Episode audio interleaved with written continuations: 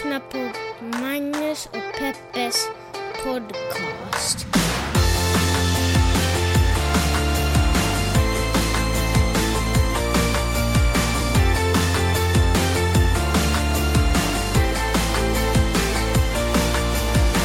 Hallå internet och hjärtligt välkomna. Hoppas att ni känner er till podcasten som heter Magnus och Peppes podcast. En liten podcast där vi pratar om stora och små händelser och så gör vi det ur ett journalistiskt, feministiskt och mediagranskande perspektiv. Hur är läget Peppe? Det är bra, Magnus. Är det det? Ja. Varför är det så bra då?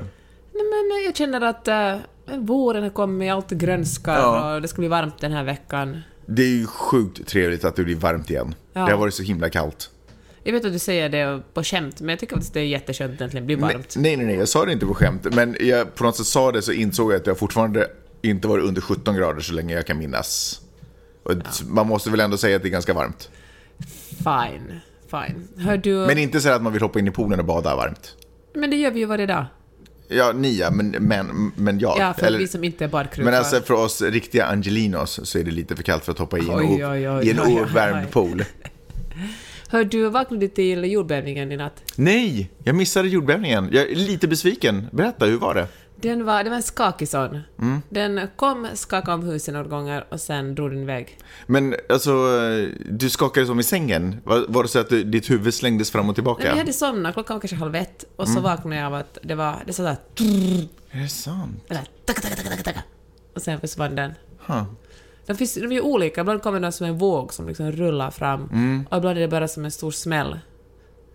Mm. Och, eh, och sen är allt över, men puls går ju alltid upp jättemycket, liksom från, jag tänkte säga från noll till Ja, just 160. det. Nej, men det stämmer, Men- för du har normalt en vilopuls på noll. Men, eh, men, och det var svårt att somna om eftersom de bara på, hade, bultar hade sig. Eh, jordbävningar är ju faktiskt olika beroende på om... Eh, de... Ah, du har läst fourth grade science vidde. Exakt. Jag skojar bara, jag ska inte gå in på det. Hör du, eh, nej, jag, jag kände inte av jordbävningen. Däremot så kissade min, vår katt på mig. Vi ser att det, va? Är det sant? Mm. Ja, På dig? ja på mig. Hur då? Alltså jag menar, jag förstår eh, Du vet att- fysiologiskt riktigt, men var på dig? Du vet att vi brukar skoja om och referera till den gången då vi gick på en eh, strand på en annan, i en annan del av världen med, när Vida var, vad kan han ha varit, två Ja. och ett, två år, någonting sånt, kanske till och med mindre. Eh, och han satt på mina axlar, eller jag liksom bar honom på mina axlar och han bajsade. Ja. Eh, han bajsade ju i en blöja. Men ändå, han bajsade på mina axlar. Och så Ja. det är liksom ett litet skämt i familjen. Ja, nu kan jag också tillföra till den historien en katt som har kissat i min nacke. Men fy vad äckligt. Ja, Det är därför jag är hundmänniska. Det skulle en hund aldrig göra. en hund skulle aldrig kissa en annan människa i, eller en, En annan, en människa i nacken, i nacken. Men nu undrar jag, hur mycket ska man behöva tåla innan det är okej att döda en katt? Ingen ska döda någon, men vi kanske lämnar dörren öppen. Vi kanske lämnar det. Ja. Alltså, men vad tänkte han? Nej, men han tänkte inte, jag tror inte att han kan kontrollera, alltså om det finns någon som kan allt det här. För att Kattpsykologi. Ja, jag är ju väldigt duktig på katter, det är ju inte det. Men jag har inget minne av att jag skulle haft katter förut som har gått omkring och, Kissat på dig. och stängt. För det är ju det han gör. Han, han typ markerade på mig. Och nu börjar jag tänka, eftersom, i och med att han gjorde det på mig så börjar jag känna att han har inte kontroll över det här. Utan han blir bara så exalterad och upphetsad och så bara squirtade ut. Jag tror han har kontroll över det. Du- det var han- en härskarteknik. Han, han ville utöva makt på mig. Ja. Och sen ville han dessutom, sen hade han dessutom mage och ville bli kliad bakom örat. Och det gjorde du, för du, jag- du är hans bitch. Nej, kan jag säga någonting som jag inte gjorde igår kväll? Det var att klia den där katten bakom örat. Fy helvete vad arg jag var. Ja, och sen så gick han och kissade på en teckning som Vidar hade gjort. Eller stänkte på en teckning som Vidar hade gjort. rättare sagt. Skitsamma, det var det. Vem vann? Vem hade det värsta natten? Alltså min var inte så farlig, min var mer spännande än vidrig. Mm, så jag vann.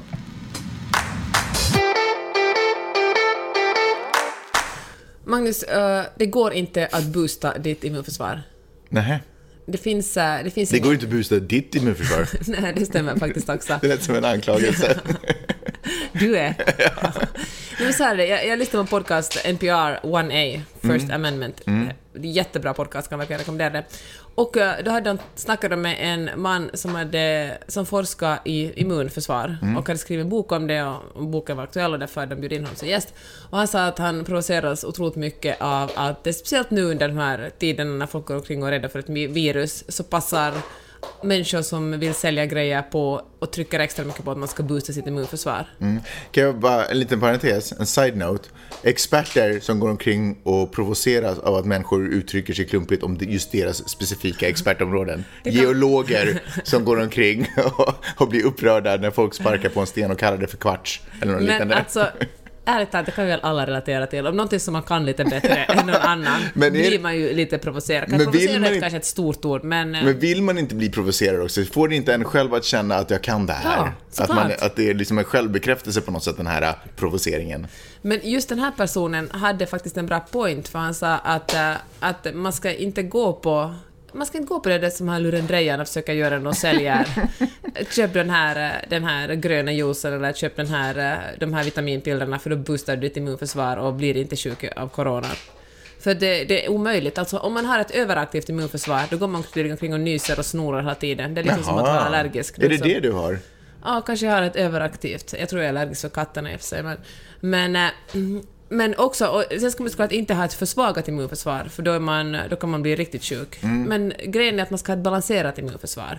Och det går inte att balansera sitt immunförsvar genom att eh, nej, man dricker sådana, de är ju jättegoda de där ingefärashottarna, du, apelsinsaft och ingefära, men men eh, då måste man bara dricka dem för att de är goda, inte för att de är hälsosamma. Men kan man inte se dem som, okej, så om jag förstått det hela Okej, rätt. hälsosamma är de, men då kommer det inte så att säga boosta ditt immunförsvar. Nej men vänta, Eh, jag tror att det du försöker, men det är klart att de måste bidra till immunförsvaret. Ponera, för du säger så här att okej, immunförsvar är ingenting man kan skita i och sen helt plötsligt en vacker dag bara ta massa piller, sprutor och grejer och sen har man ett fantastiskt immunförsvar. Utan man bygger upp det på sikt. Det gäller, det, immunförsvaret definieras av en, en hållbar, eh, en bra livsstil antar jag då. Ja men så här är det, det är som att en gång springa ut och spurta i, i tio Precis. minuter och Så sen blir man inte- nu har jag tränat. Då får man inte det. tränad." Jag fattar, okej. Men om de här shottarna är en del... Shottarna? Shottarna är en del av ens eh, liksom, eh, dagliga rutiner, som en del av ett sätt att få i vitaminer och, och den sort. Ja, men då kan du lika bra äta en balanserad kost bara med liksom en apelsin här och lite grönt på tallriken där. Mm. Inte röka, inte dricka alkohol. Han sa att det man kan göra om man på riktigt är intresserad av sitt immunförsvar och eh, inte bara har sagt Vem är det? Vem är det? Nej, men då ska man, eh, men som sagt, man ska äta, man ska äta mångsidigt, jätteviktigt. Man ska inte röka, man ska inte dricka alkohol, man ska eh, ja, men, motionera så pass mycket att man inte har ett högt blodtryck. Men alla de här sakerna som vem som helst, alltså, vet, om vi frågar Maj-Lis vet hon det här. Och, eh, och sen ska man sova ordentligt, jätteviktigt, och ska man inte vara stressad. Men det är också att är man stressad så äter man ofta dåligt, sover dåligt, så det liksom hänger alltihop.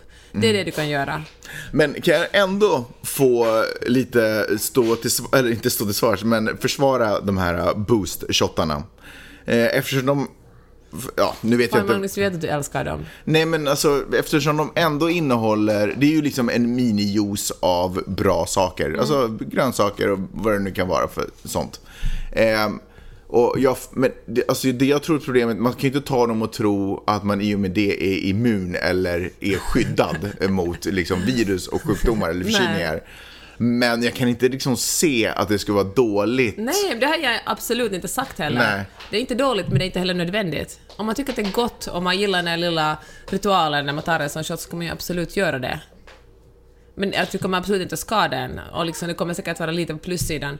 Men då måste ju också göra precis allting annat och i samband med det är Precis. det varken till eller från. Exakt, man kan inte sitta hemma och käka Burger King och sen tänka att jag sköter immunförsvaret genom att ta den där shotten till mitt kaffe varje Nej, morgon. precis. Nej, just utan det handlar ju om att inte äta Burger King utan äta hälsosamt. Ja, men jag fattar, jag fattar, jag fattar. Jag fattar. Så folk måste bara sluta säga att boosta sitt immunförsvar. Eller kanske så Fast är här. det någon som på riktigt tror att det där boostar immunförsvaret om vi ska heta det?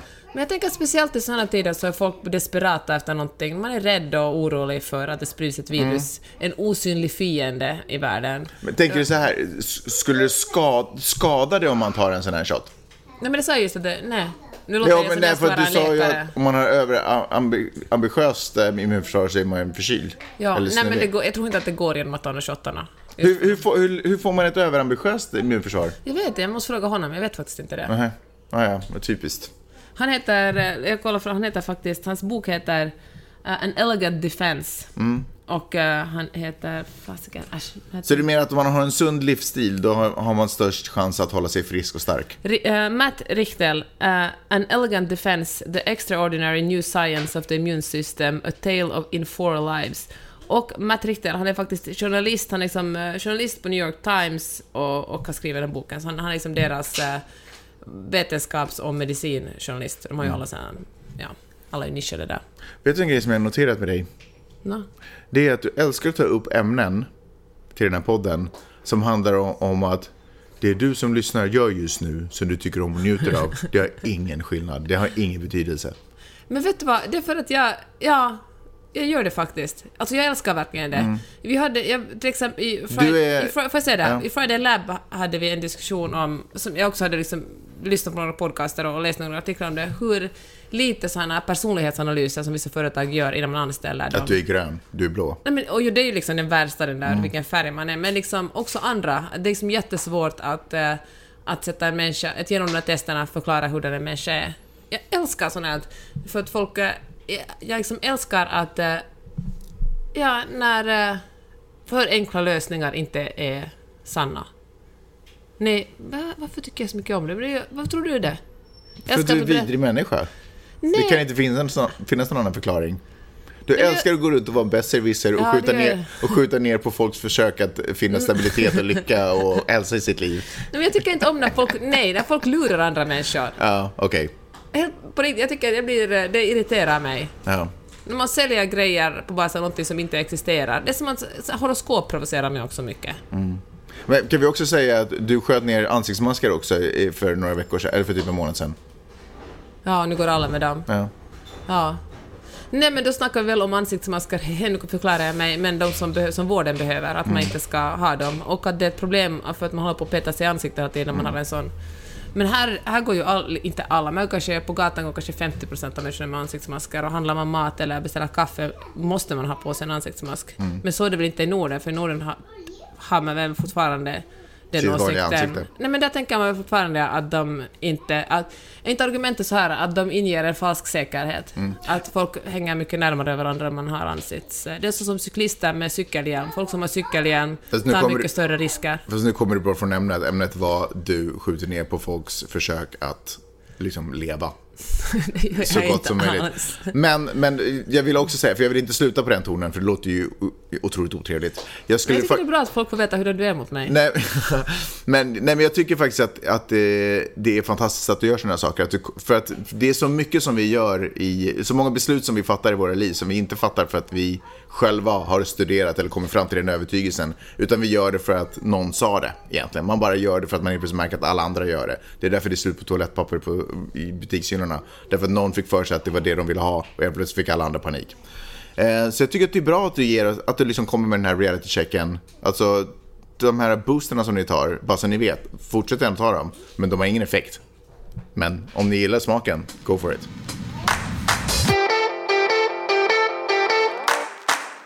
En sjukt obehaglig sida i mig själv. Berätta. Det är någonting som jag ännu inte vet om efter 12 år tillsammans med Nej, för det här, jag har redan blottat den för dig, för vi satt och snackade om det här för någon dag sedan. Men jag tänkte att vi skulle, vi skulle diskutera det djupare i, i, i det här avsnittet. Ehm, och, och när jag säger att det ska blotta en obehaglig sida i mig själv, så är det... Äh, skitsamma, jag dyker bara ner i det. Eh, det protesteras ju, mindre protester runt omkring i landet. Eh, framförallt från liksom högersympatisörer, eller vad säger jag, republikaner. Liksom. Eh, och det handlar om människor i liksom, Florida, det var, exempel, det var också någonstans här i Kalifornien. Människor som upp, Huntington Beach. Ja, människor som upplever att de här restriktion- restriktionerna mot att gå ut och att gå till jobbet och sånt, att det har gått långt nog. Nu vill vi, liksom, vi vill få tillbaka vår frihet. Eh, liksom, folk som försöker eh, eh, argumentera för att eh, nej, men vi ska hålla lite social distancing, vi, ska, vi gör det här ett tag så får vi kontroll över det här så fort som möjligt. Eh, Om alla går tillbaka till jobbet så kommer vi inte liksom, få kontroll över det här. De, eh, kallas som, de klassas som kommunister i de här människornas ögon och borde flytta till ett Sovjetunion, Sovjetunionen som inte finns, eller Kina. Ehm, och, så det här pågår runt omkring i landet. För, först en kommentar på det. Men får jag bara säga att de här protesterna är ju väldigt små. Ja, ja, Ja, men typ tycker 100 att- personer Ja, här men jag tycker det är 100 viktigt att poängtera det, för de har rapporterats om det i, i europeisk media, så är det, är ju, det är ju intressant att det sker, men jag tycker att det har fått ganska mycket uppmärksamhet, så man kanske går omkring och tror att det är liksom hundratusentals människor som går omkring med planat, planat, plakat på gatorna Mm. och protesterar. Utan det är, och de är ju, många av dem är personer som är engagerade i eh, vapen, inte vapenindustrin, men de här liksom pro-gun demonstrationerna också. Exakt, för mig är det inte svårt, och jag vet inte ens om det här är sant, men för mig är det inte svårt att se att det här är människorna som är pro-choice då, alltså det vill säga mot abort, eh, kvinnors rätt till abort.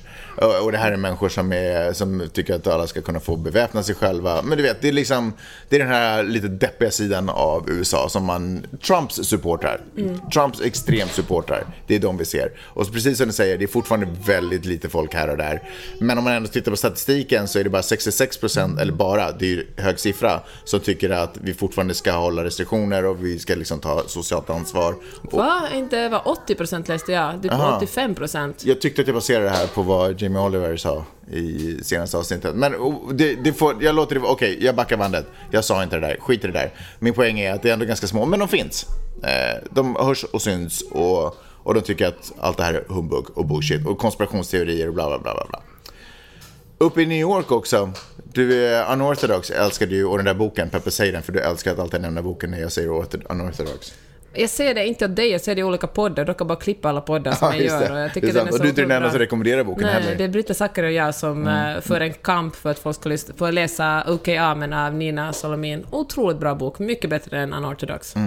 De här, en av de här communityna som de här shi, Chassidjudarna. lever i är ju i New York. Eller, ja, I i... Brooklyn. Men området heter någonting som jag inte nu kommer ihåg. Skitsamma. Det är ett extra hårt drabbat område i just New York som har varit ett epicentrum.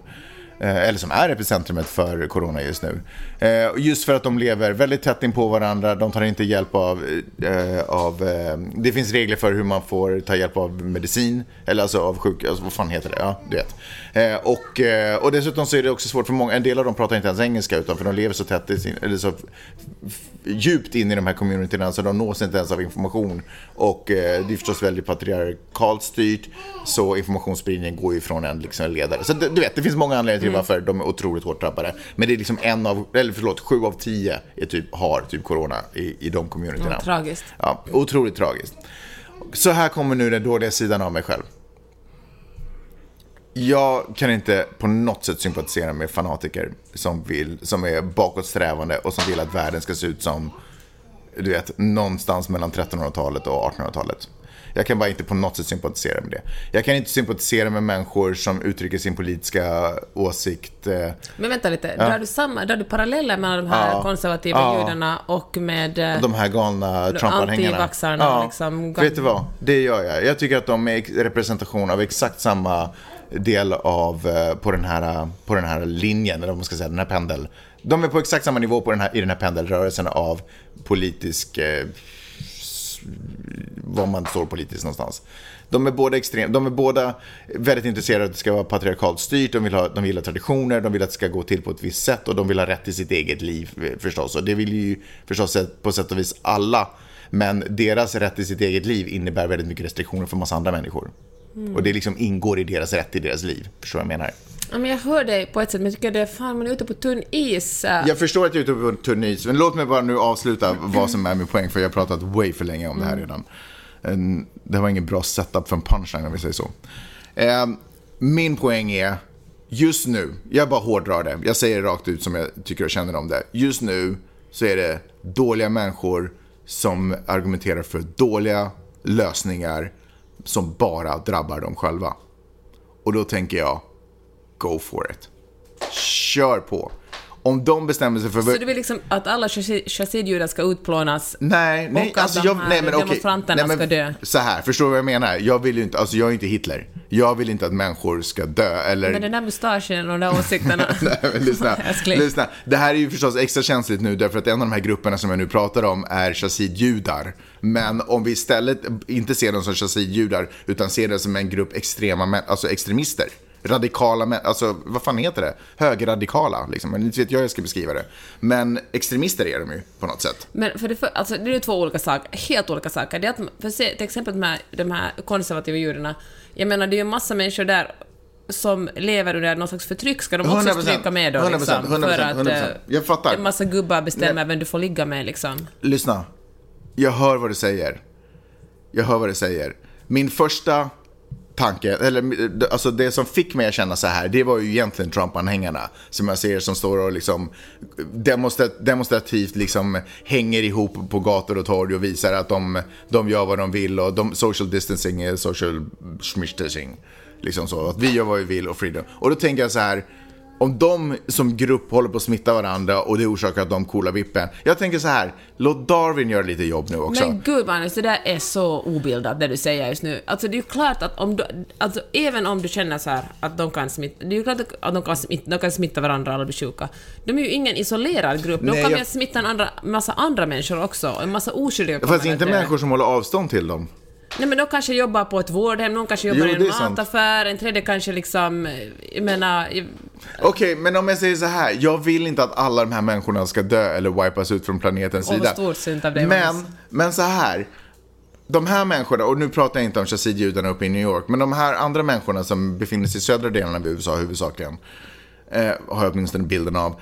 De här människorna har, har jag liksom i åratal hört argumentera för varför skolskjut- hur vi ska råda bot på skolskjutningar och vad det är som egentligen är problemet där. People don't, eller guns don't kill people, people kill people, bla bla bla. Eller stått och argumentera för och sabotera för att eh, kvinnor ska ha kvinnors rätt till sin egen kropp och rätten till fri abort och du vet, vad fan bara vara liksom vanliga fria människor. Hur de liksom har använt sin argumentation för sin egen frihet till att sabotera för massa andra människor. Och nu ser jag dem äntligen stå och argumentera för ett sabotage mot ett självsabotage. Förstår du vad jag menar? Och de kan inte göra något, de kan inte påverka mig här. De kan inte liksom... fast du kan ju bli påverkad, Nej, men, du kan ju smittas jo, av fast, dem. fast liksom typ, typ, fast typ inte. För vi håller ju ett, vi håller ju ett avstånd till alla människor. Alltså om de stod och demonstrerade på andra sidan hörnet så kommer inte jag bli smittad. För jag sitter inne i min lägenhet och ser den demonstrationen via en feed. Okej, men om den där kameramannen som är där och journalisten Men förstår som du? rapporterar, jag menar... Men förstår du att någonstans inom mig, åtminstone den här gången, så är det bara självsabotage. Förstår du? De håller inte på att tala om... Fast indirekt är det ju alltid självsabotage. Det att alla ska ha ett vapen hemma, det handlar ju liksom om att de skjuter ihjäl varandra. Allt, det, Jo, jag är vet, en fast det- fast- Eller att inte vaccinera sig, det är ju också en väldigt destruktiv grej att tro på. Det är ju Mm. en...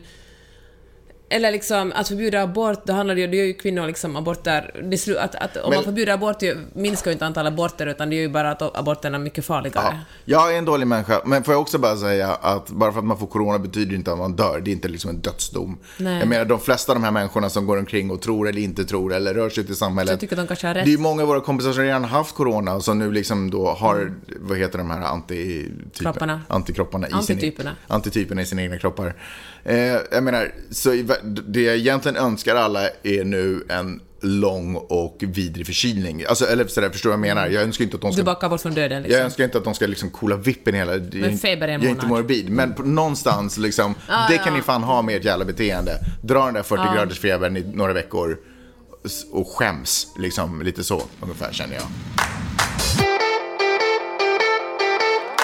När vi ändå är på det temat så uh, rätten till att inte vaccinera sig är ju egentligen ganska populär överhuvudtaget i västvärlden. Mm. Det finns, du vet, det finns en föreställning om att vacciner inte är bra för människan. Fast vi alla åtnjuter de fantastiska effekterna som vacciner har haft. Ja. Eh, mässling har blivit, en, har blivit något som är en verklighet i, eh, i USA igen på grund av att folk inte har vaccinerat sina barn mot mässling. Vilket är ju sjukt tråkigt för att man också kan dö i mässling eh, och så. Nu så blir det svårare. Eh, New York är den senaste staten i raden av stater som har, eh, sagt, eh, som har lagt lag på att vaccinera sig. Och att religiös orsak inte längre är giltigt. Är det sant? Ja. Gud vad intressant. Det är faktiskt, Vad bra. det är väl ganska spännande. Alltså för jag vet att, att här i LA hade ju varit flera stycken eh, områden där vaccinationen har varit jättelågt ner. Och det är inte, man skulle tänka sig att det är folk som är men som du säger, religiösa fanatiker eller folk som bara är obildade, men faktiskt i väldigt i liksom höginkomstområden har vaccinationerna varit väldigt låga för att folk, eh, men folk har liksom fått det om bakfoten vad som är naturligt och vad som inte är naturligt. Folk liksom eh, lever i någon sorts Gwyneth Paltrow-verklighet. Där man eh, tror att om man bara cleansar sin kropp tillräckligt ofta och scrubbar hyn så då klarar man sig. Och vet du vad, det är, det, det är dumt att ta rygg på människor som i princip hela sitt liv har levt ett liv i överflöd av, eh, alltså som har helt andra ekonomiska förutsättningar att sköta sin egen hälsa. Det, det är liksom dumt, om du inte själv är i den positionen och kan köpa dig, annan, vad, köpa dig vad du vill så är det dumt att ta rygg på en sån människa och följa liksom den människans råd om hur du ska leva. Du tänker på Gwyneth Paltrow? Ja. Nej men alltså de här människorna som gör det, de har ju den ekonomiska möjligheten. Det är ju folk som verkligen är höginkomsttagare. Jo, men det sprider Men- sig också ner läge. Alltså Men- det finns ju, det, men finns precis, ett rykte Men det är det som om är att, grejen med att vaccinera, man skyddar liksom de svagaste. Ja, man skyddar de som inte har kanske möjlighet att, Precis. eller som har nedsatt immunförsvar. Ja. Ja, skitsamma, jag ville bara säga det. Att det, det tycker jag är en kul... eh, Jag, nu, fan, jag vill, egentligen borde jag inte säga det här för att jag vet inte om det är sant. Men jag tror att ungefär samma lag finns eh, instiftad i Kalifornien också. Vet du vad, igår så gick jag med av nyfikenhet i en grupp som är en sån här anti... En sån här Släpp Kalifornien fri-grupp.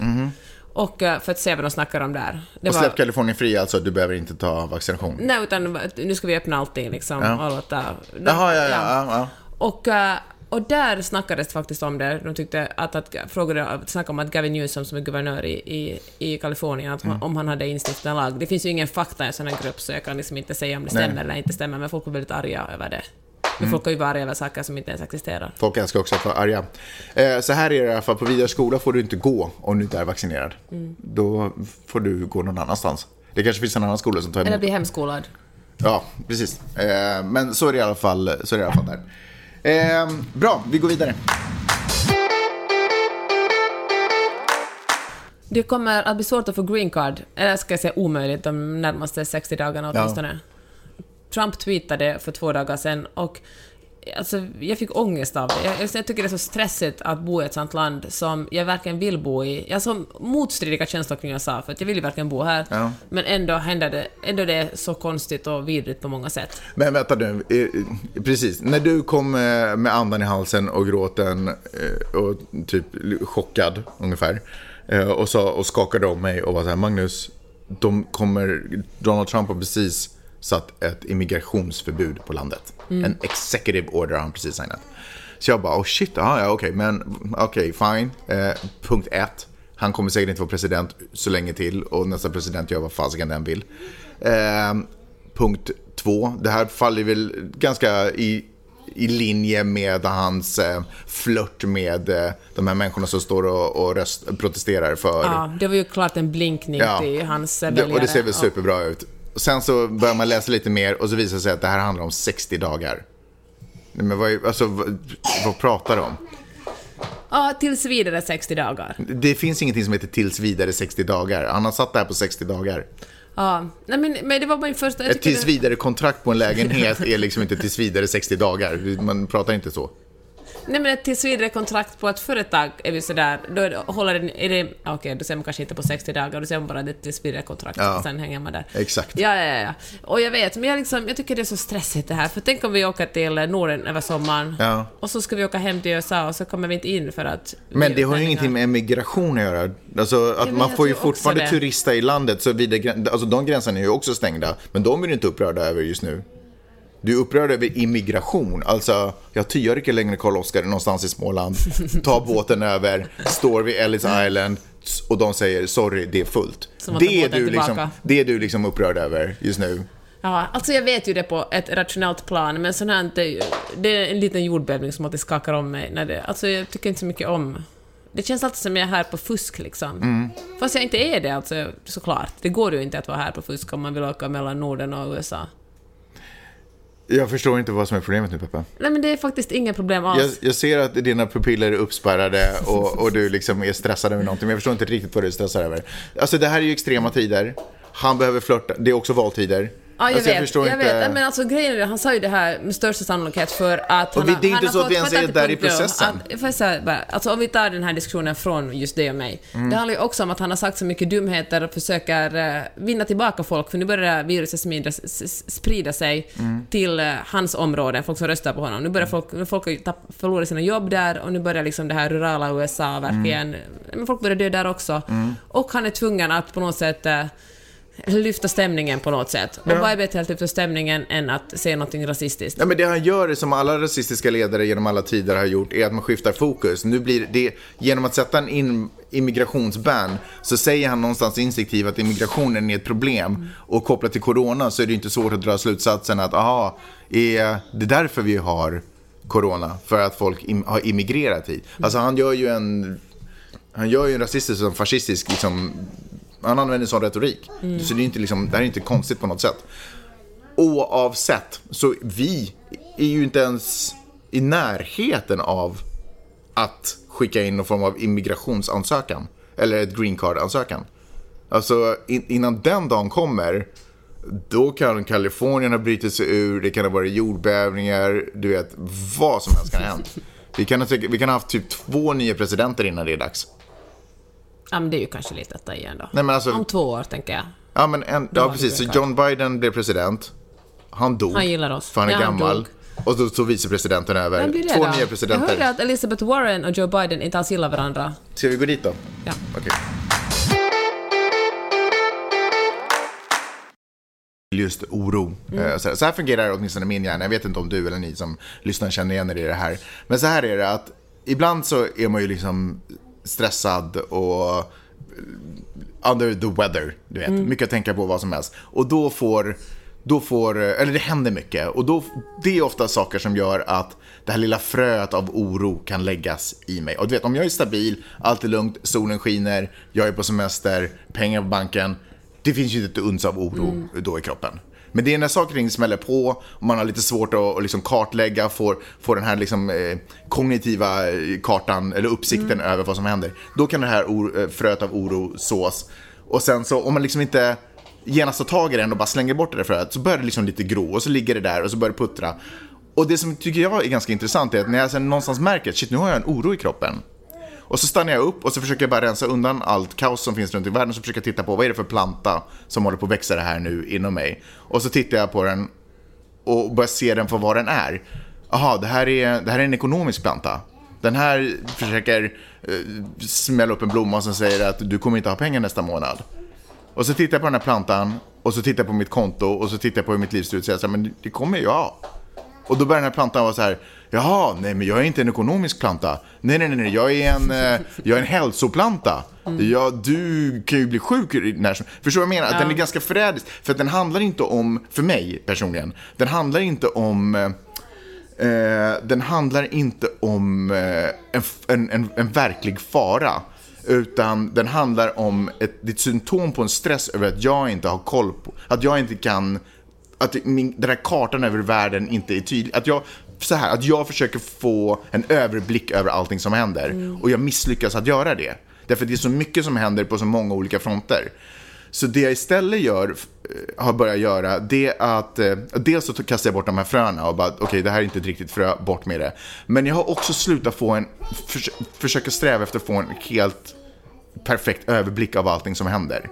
Jag liksom dela upp det i mindre sjok så att jag bara liksom, så att saker och ting blir bara mer, mer hanterligt. Jag tycker att den här immigrationsoron som du känner, den är liksom inte, den är inte baserad i en verklig Jag vet det, och jag vet någonstans. det. För mig är det så här, jag kan liksom rationellt vet jag att den inte är baserad i någonting. Det är liksom bara en oro jag känner. Men jag måste få uttrycka den. Om jag formulerar den och 100%. pratar med med dig och du 100%. säger så att men herregud Peppe, din oro är inte baserad i någon, någon slags Mm. fakta. Jag vet det, men jag behöver höra någon annan bekräfta det. nej, men jag och förstår. Mm. därför säger jag det liksom högt.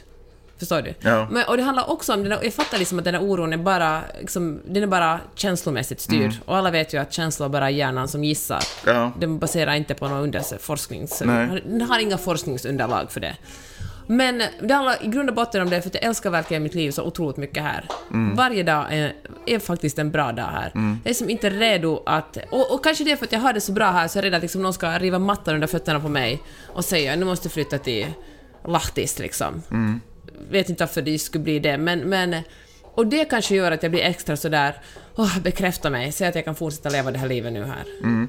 För, men jag tycker att det är viktigt att man tar tag i den här oron. För att om man inte tar tag i den här oron och istället kanske göder den med mer oro, då, då kommer det liksom inte vara en riktig planta. Oh, gud, nu är jag super, massa vackra metaforer här. Men då kommer den växa till ett träd under, och det kommer liksom bli som ett paraply över dig. Och utifrån det här trädet, under det här trädet, kommer du fatta alla dina beslut om hur du vill leva ditt Känner jag liv. det här för att jag är ett lejon alltså? Va? Nej men. Nej men alltså förstår du vad jag menar? Om man låter oron ta över så då kommer det efter ett tag så kommer du fatta beslut utifrån vad oron dikterar. Förstår du vad jag menar? Du kommer sluta våga göra saker eller du kommer... Men tal till mig nu, Nej, jag pratar till- allmänt, jag för jag är pratar- liksom ingen orolig människa. Nej, men jag pratar egentligen pratar till mig själv. Man tar ett snedsteg och så får man världens föreläsning om att man inte ska vara en orolig människa. Jag pratar till mig själv därför att jag har kämpat väldigt mycket med oro själv. Och, och gå omkring och vara orolig och stressad och nervös är sjukt energikrävande. Det är otroligt jobbigt att vakna upp på natten och vara sådär och bara ligga med det där monstret som bara inte, liksom inte släpper sina tag. Och så, så liksom påverkar det dagen och man, liksom, Nej, men- man kämpar och försöker ja. få kontroll över Europa. Den där oron ska bara bort från kroppen. Eh, jobba istället med att försöka få en, liksom en verklig världsbild av av ett scenario och försöker inte greppa liksom allt är ungefär vad jag intalat mig själv. Därför tittar jag inte liksom längre på den här statistiken för den betyder ingenting för mig. Det är liksom två miljoner människor, låter som en vidrigt stor summa. Perspektivet till åtta miljarder människor på jorden, inte så mycket. Men det, allting blir ju naturligtvis, tusen människor i Stockholm är naturligtvis super mycket. Eh, var det tusen personer som har dött eller var det, eller var det tusen eller nu är. Men oavsett, så en siffra som låter otroligt högt, i en miljonstad. Det, förstår vad jag menar? jag man må- precis. För de här, ja. Eh, och, och om man liksom inte, jag tror att det är också mycket lättare att hitta irrationella lösningar när man försöker desperat famla ur liksom det här orostecknet. Och då Då blir köper det liksom... man sådana här boostshottar. Då köper man boostshottar, då börjar man tänka att fan, kanske det är kinesernas fel på något sätt. Kanske kineser bara är dåligt folk och det är därför vi har det på det här sättet. Tydligen har hatbrott mot asiater stigit enormt mycket Såklart har det, och faktiskt också mot alla de här, mot de här andra, andra radi- radikala religiösa har ju också fått jättemycket extra hat på grund av att de upplevs som nu eh, smittospridare eh, runt omkring i samhället. Men, men precis, och, och allt det här är ju för att folk är rädda naturligtvis. Det är ju för att man har låtit det här orosfröet bli eh, någonting som dikterar dina beslut. Och Fast det som är ju del av den amerikanska kulturen, någon slags rädsla. Alltså det, eller ja, Det här är the land of the brave. ja, det säger de, land of the free, land of the brave. Men folk går ju omkring är rädda för att förlora det är inte sin bara här, det är ju i Sverige men- också hör nej, man men- folk prata på det här sättet. Ja, men jag tror faktiskt här, för i Sverige och i Norden har vi ändå någon sorts grundtrygghet. Det finns ett, det kanske inte... Det, alltså, alltså, vårt skyddsnät är mycket mer är mycket mer hållbart Mm. än skyddsnätet här. Här är man ju livrädd för att förlora jobbet, för då förlorar man sin sjukförsäkring och då kan man förlora sitt hus. Allt är verkligen, avgrunden är alltid mycket närmare för en amerikan, Mm. en average amerikan, än vad den är för någon i Sverige eller Finland. Mm. Och jag tror faktiskt att, och, och man går omkring, och det är ju därför som folk vill ha vapen, man är rädd för, man är rädd för att någon ska, nyheterna är baserade på att hetsa upp, eh, det här är ju som en, en TV-nation, folk tittar otroligt mycket på TV. Och då vare sig man tittar på Fox News eller CNN så är det ju hela tiden breaking news, breaking news, du ska vara rädd för det här, du ska vara rädd för det här, du ska vara rädd för det här. Nu kommer det en tornado, nu kommer det invandrare, nu kommer det en eh, osynlig fiende i form av ett virus, nu kommer det en, eh, jag menar det är ju saker som, nu kommer, det är saker som skrämmer en hela tiden. Antingen Ja. är det muslimer, eller så Exakt. är det asiater, eller så är det liksom... Men vi, vi eh, lever också i ett medieland... Ja, vi lever också i ett medielandskap som älskar den här sortens nyheter. Därför att det oftast är negativa saker som är nyheter. Därför att det oftast är negativa saker du behöver veta om för att du ska kunna fatta bättre beslut. Ja, Det här politikern är korrupt, det här hände, det här hände. Bra, då vet jag. Jag ska inte köra bensindrivna bilar för det är uppenbarligen inte bra för miljön. Okej, jag ska inte rösta på den här politikern nästa val för att den har, har uppenbarligen problem med att sköta ekonomin. fast det är svårt att det negativa liksom... Jag menar, nyheterna är ju... Ska ju vara liksom eh, informativa. Sen kanske... Sen, det, kan, det, kommer ju, det finns ju också glada nyheter. Jo, jag vet. Fast förstår du, en nyhet Ja, som att solen, solen skiner idag igen.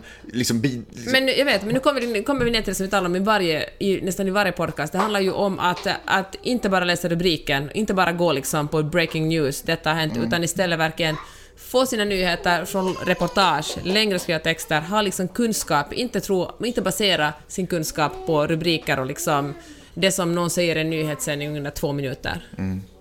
Ja, nej, jag håller helt med. Men var försiktig med den där uh, orosspöket, det var egentligen bara det jag ville säga. För det är på, oftast ingen verklighet. Och är det verklighet, då är det ju inte ett orosfrö, då är det ett problem. Och då måste man ju lösa det, så gott man nu kan ha förmåga till.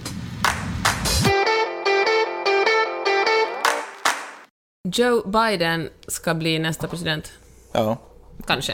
Nej, Men, Men han måste alltså... Jaha, ja, eh, okej, nästa president vet jag ju inte, men presidentkandidat i alla Ja. fall. Och, eh, och då är man ju väldigt nyfiken på vem som kommer att bli hans vicepresident. Mhm. Visst är man det? Ja. För att, eh, speciellt för att Joe Biden kommer att vara över 80 när han är president. Mm. Och, eh, Vem vet vad som händer? Alltså, det är ändå en, en ganska hög ålder för en person. Alltså medellivslängden i USA ligger väl någonstans där, om inte till och med lägre. Ja, antagligen ligger lägre Mm. för män. Inte kanske för vita, jätterika män dock, men liksom för en, en vanlig man.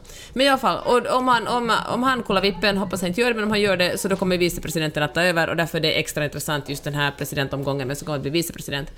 Och det hade ju snackats om, eh, nå, bland annat när Obama endorsade honom, då Mm. var man så att men tänk om Obama skulle bli vicepresident. Ja. Men det kommer, alltså det skulle vara Nej, men det går ju inte. absurt Plus att han har ju lovat en sätt. kvinna. Nej, men exakt. Joe Jag Biden. kan bara säga, 78 och ett halvt var 2017 års medellivslängd. Det ser man. Ja. Och, eh, men han har ju sagt, Joe Biden har ju sagt att han vill ha en kvinna, men han, att, vilket ju också irriterar mig. Men i alla fall. Mhm. Varför då? Ja, men det det har jag talat om, man kan lyssna på en gammal podd för att se varför det är så irriterande.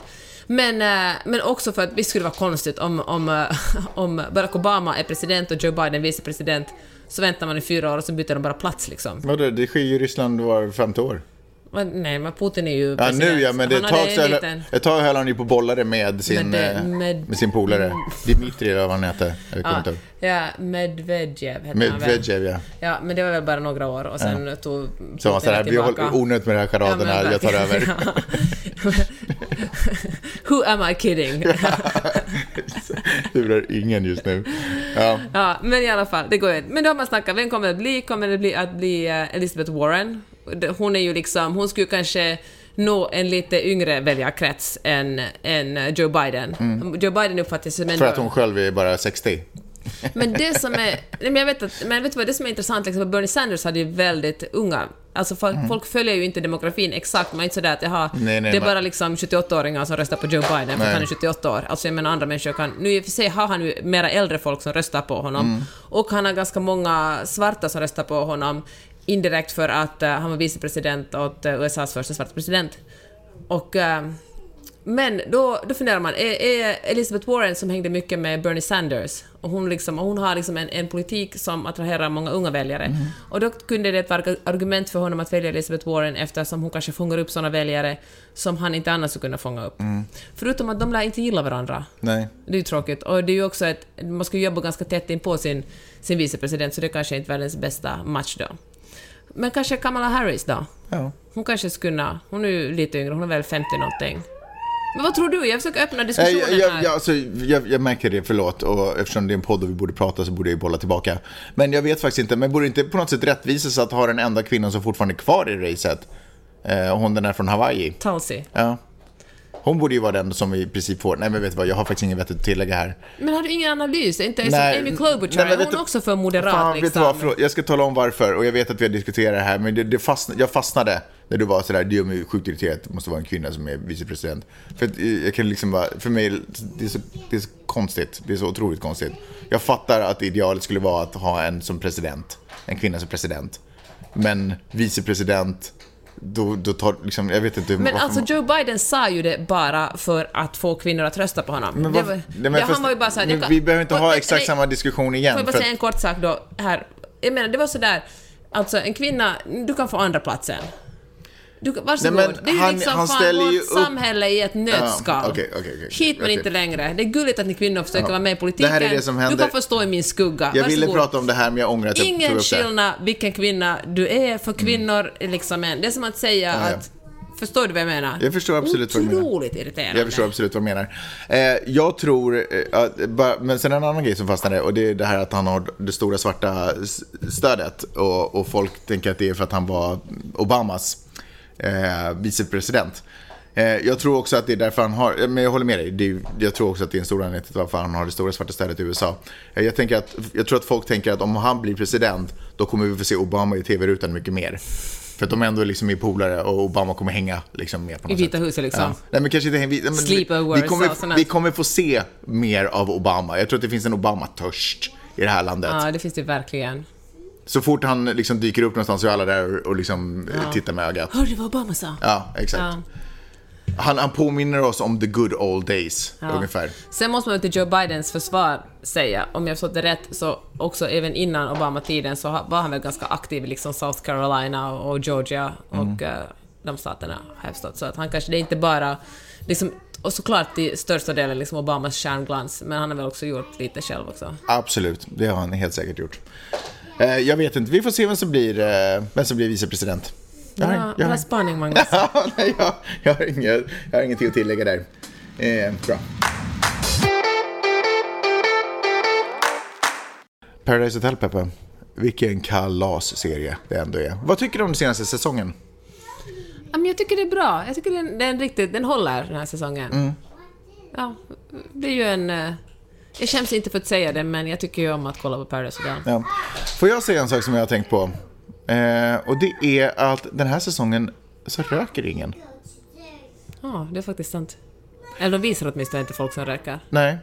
Och, och då tänker jag att, ehm, att man är mer medveten. Om, alltså, för det första, kan vi bara, alltså, så här, hur, man är ogenerad av att ha sex i tv, men man röker inte i tv. Alltså, Ja. jag, menar, jag säger inte att de här sakerna måste gå hand i hand, men på något sätt, så, bara hur det har förskjutits, liksom, på något sätt.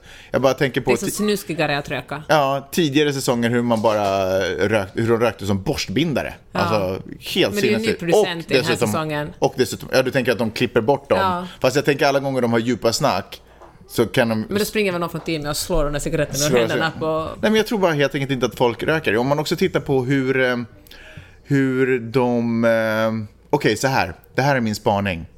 Att vara fit är inte ett tecken på att man är hälsosam. Fortsätt spaningen, det var ju Mm. superintressant. Lyssna. Tidigare säsonger så har ju, och eh, säg inte det att de inte skulle vara det nu också, men de har ju varit sjukt vältränade eh, tidigare säsonger. Väldigt sällan har någon kommit in, en- en man kommit in, eller pojke kommit in i det där huset som inte haft magrutor. Eh, och väldigt sällan har eh, kvinnor kommit in som inte har haft eh, liksom eh, förstorade bröst och förstorade rumpor och otroligt smala midjor. Mm. Och hade det kommit in någon som inte är det hade den blivit utröstad samma Ungefär vecka. så, ja precis. Eh, nu är det inte alls lika vanligt att se magrutor bland eh, gentlemännen inne i huset. Jag säger inte att de inte existerar, men de senaste som kom in till exempel har ju inga magrutor. Nej, ja... Vadå? Eh, nej, Nej, alltså, det har de ju nog. nej han, som Alltså, läm- han som lämnade huset eh, i senaste avsnittet vi såg, jag kommer inte ihåg vad han heter. Han hade inga magrutor. Okej, men han är den enda som inte hade det. Nej, han, eh, Aladdin som kom in, inga magrutor. Okej, men han är en senior, han är 29. Nej men det finns, det finns tusen anledningar till varför det inte är på det sättet. Jag bara säger, han som, fuskbyggaren som kom in, han hade inga magrutor. Okej, okej, okej, fair enough. Jag bara säger att det är vanligare. Ja. Det hade aldrig förekommit för några säsonger sedan. Kvinnorna som kommer in eh, nu också, det är inte alls... Eh, alltså de finns också. Men det är inte bara förstorade bröst och sjukt vältränade, alltså folk som har gjort plankan i, i hela sitt liv och, och så. Utan det är liksom vanliga kroppar, förstår du vad jag menar? Det är ju otroligt goda nyheter. Ja. Och då tänker man så här att de här vältränade, de skulle representera på något sätt hälsan. Det är det de ska se ut som. Du vet, de kommer in som grekiska statyer och ska symbolisera hälsan. Men de var ju de som rökte som borstbindare. Inte ett dugg hälsosamma egentligen. Mentalt. Och drack. Och sjukt, nej men det gör de alla. Men otroligt ohälsosamma egentligen. Och så tittar man på det här gänget nu. Som verkar vara mycket tryggare i sina egna lekamens. Eh, och som inte alls röker. Som kanske ändå representerar den riktiga hälsa. En ganska bra hälsa egentligen. Så din spaning är att Paradise Hotel har blivit... Ja, men man har gått från ett, eh, ett, sundare, ett sundare hotell 2020. Det är ett sundare hotell eh, 2020. Ja, det var ju jättegoda nyheter. Men, eh, men är du med på min spaning? Du, du missade helt min spaning. Nej, jag älskar bara men att folk som- ha kollat så många säsonger att vi kan... eh, Men folk, som liksom, for, vi har- folk som forcerar sina kroppar, att det inte är hälsosamt egentligen. För det är inte grundat i en trygghet i sig själv som, en stor del av, som jag tänker är en stor del av att vara hälsosam. Att man på något sätt vet, alltså mind och body, att de går hand in hand. Men du tycker att det är mindre yta nu? Nej, det är, mycket, det är fortfarande yta, de är fortfarande i 20-årsåldern. Klart att det handlar om yta och att det handlar om att attrahera andra människor. Men jag försöker, bara, jag försöker prata om de här kroppsbilderna som de har. Och att nu så kanske man ändå kan leka med tanken att deras kroppar och deras hjärnor har på något sätt är mer symbios än vad det har varit tidigare då det bara har handlat ja, om ja. att, att, att visa upp en yta. Men uppenbarligen inte haft någon känsla för hälsa eftersom de har rökt som borstbindare. Mm. Jag fick faktiskt häromdagen en, en insikt när jag tänkte på själva det här konceptet. Och när man ser på det här, när man ser tillbaka på Paradise Hotel om tio år, kommer man att tänka så att men herregud, tittar folk verkligen på den här skiten? Ja, fast det utvecklas ju. Så om tio år kommer det fortfarande gå, men då är det liksom en liten annan vibe. Tror du det? Ja, 100 procent. Ja, men jag tror det här konceptet snart är förlegat, tyvärr. Alltså jag, och då är ju verkligen, tittar ju slaviskt på det. Tror du seriöst att det någonsin kommer att vara förlegat att titta på unga människor som festar, intriger, ligger? Ja, det tror du tror på riktigt? Ja. I ett soligt klimat? Ja, men jag tror att- 100% att, aldrig Nej, men jag tänker förlegat. att folk kommer att känna att de är moraliskt överlägsna. Som tittar på det? Ja. Men det har vi ju gjort i tio år nu när vi har tittat på det. Vi har ju alltid känt oss moraliskt. Det är klart att vi är moraliskt att det är överlägsna. själva liksom poängen med Det är, att en del, det är en del av konceptet. Jag tror att det är en del av... Det är därför det gör, för att jag ska sitta och känna mig moraliskt Nej, överlägsen. tänker, nej men att tänk... Men alltså, Frågorna i deras skolvecka är så pass enkla så till och med jag hemma i tv-soffan kan vara så här: Oh my god, jag har en PhD. det är liksom På spåret för idioter. Ja, det är inte ens... Du vet, det är liksom... Alltså, det är inte ens... Nej, men jag tänker så här att, det är liksom att, att kolla på att Paradise Hotel är samma sak som att röka.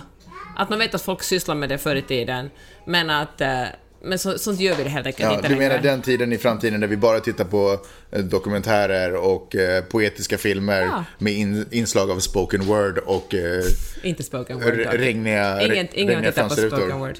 Och där alla, alla bara pratar en blandning mellan hebreiska och armeiska. Ja. Underbart. Hörni, det var allt vi hade bjudit på den här veckan. Tack för att ni lyssnar. Ber om ursäkt för att ett barn leker i bakgrunden. Ja, jag Fast ber om- det är lite gulligt Vi ber, om ursäkt, själva. vi ber om ursäkt för att barn leker. Allmänt på jorden. I era hem just nu. Konstant och kräver er uppmärksamhet. Det här är Karantänpodden kan man säga. Och då blir det så att det är barn runt omkring hela tiden. Tack för att ni lyssnar. Tack för att ni betalar för den här podden. Stort tack för det. Verkligen. Vi hörs nästa vecka. Det gör vi. Hej då!